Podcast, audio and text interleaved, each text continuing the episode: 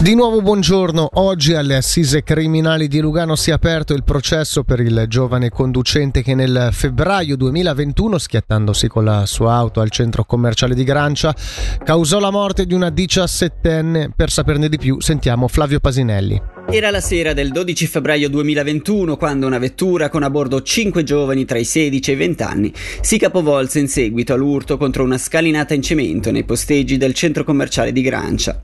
L'impatto causò la morte della 17enne seduta accanto al guidatore e il ferimento degli altri passeggeri. Il giovane dovrà oggi rispondere delle accuse di omicidio intenzionale per dolo eventuale per i fatti di quella sera. Ma non solo, la procuratrice pubblica Margherita Lanzillo ha infatti esteso le accuse ai comportamenti dell'allora ventenne che non sarebbe stato nuovo a guidare a velocità ritenute spropositate. Almeno in sei altre occasioni avrebbe infatti tenuto comportamenti analoghi nello stesso tratto di strada. Gli altri capi di imputazione a cui dovrà rispondere sono esposizione a pericolo della vita altrui e grave infrazione ripetuta alle norme sulla circolazione stradale. A presiedere il processo iniziato questa mattina alle 9.30 è il giudice Amos Pagnamenta. Si terrà questa sera a partire dalle 17 in piazza Governo a Bellinzona la manifestazione di protesta indetta da un comitato istituito dai sindacati Vipiodio, CST e SIT contro i tagli proposti dallo Stato. Per i dettagli Alessia Bergamaschi. Obiettivo della manifestazione è protestare contro quanto presentato a ottobre dal governo nel preventivo 2024, in particolare contro la manovra di rientro imposta dal decreto Morisoli che mira a contenere il disavanzo dei conti dello Stato e che è stato accettato in voto popolare. L'Unione Sindacale Svizzera Ticino e Moesa aderisce alla manifestazione, come anche i docenti del Liceo 1 di Lugano e del Liceo di Bellinzona.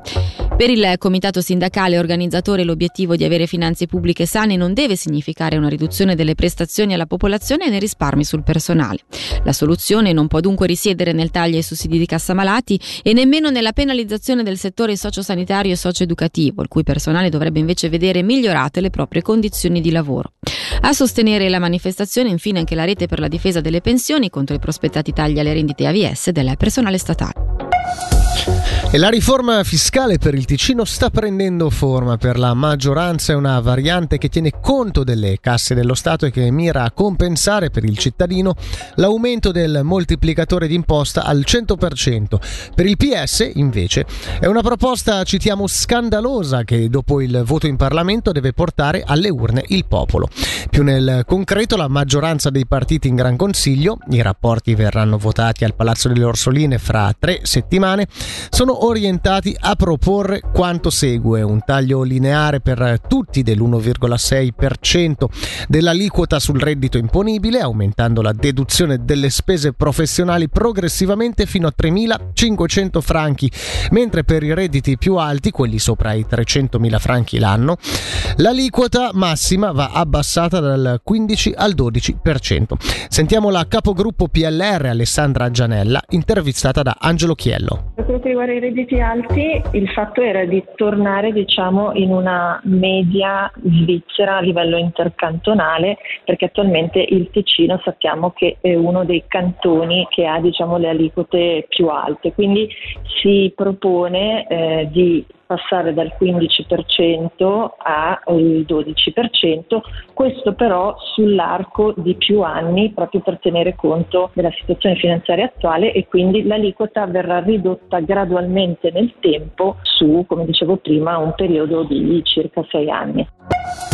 E sugli sgravi redditi, ai redditi alti sentiamo dal co-presidente del PS Fabrizio Sirica la sintesi del rapporto di minoranza che con ogni probabilità sfocerà dopo il voto in Parlamento di dicembre in referendum la prossima estate in un momento in cui si sta tagliando sussidi cassa malate più di 6.000 famiglie, si sta chiedendo sacrifici ai dipendenti pubblici, si sta togliendo sussidi ai servizi che si occupano di disabili, di psichiatria, di giovani in difficoltà, in questo momento con questa riforma daremo decine di milioni di franchi a chi? A chi prende più di 30.000 franchi al mese, quindi una esigua parte di popolazione che avrà una riforma fiscale di cui beneficiare di una riforma fiscale di cui non ha bisogno in un momento in cui dovrebbe contribuire maggiormente. Questo per noi è uno scandalo e questo è uno dei motivi per cui questa sera a partire dalle 5 a Bellinzona Piazza Governo manifesteremo contro i tagli e contro queste politiche di regali ai più ricchi che ci hanno portato in questa situazione.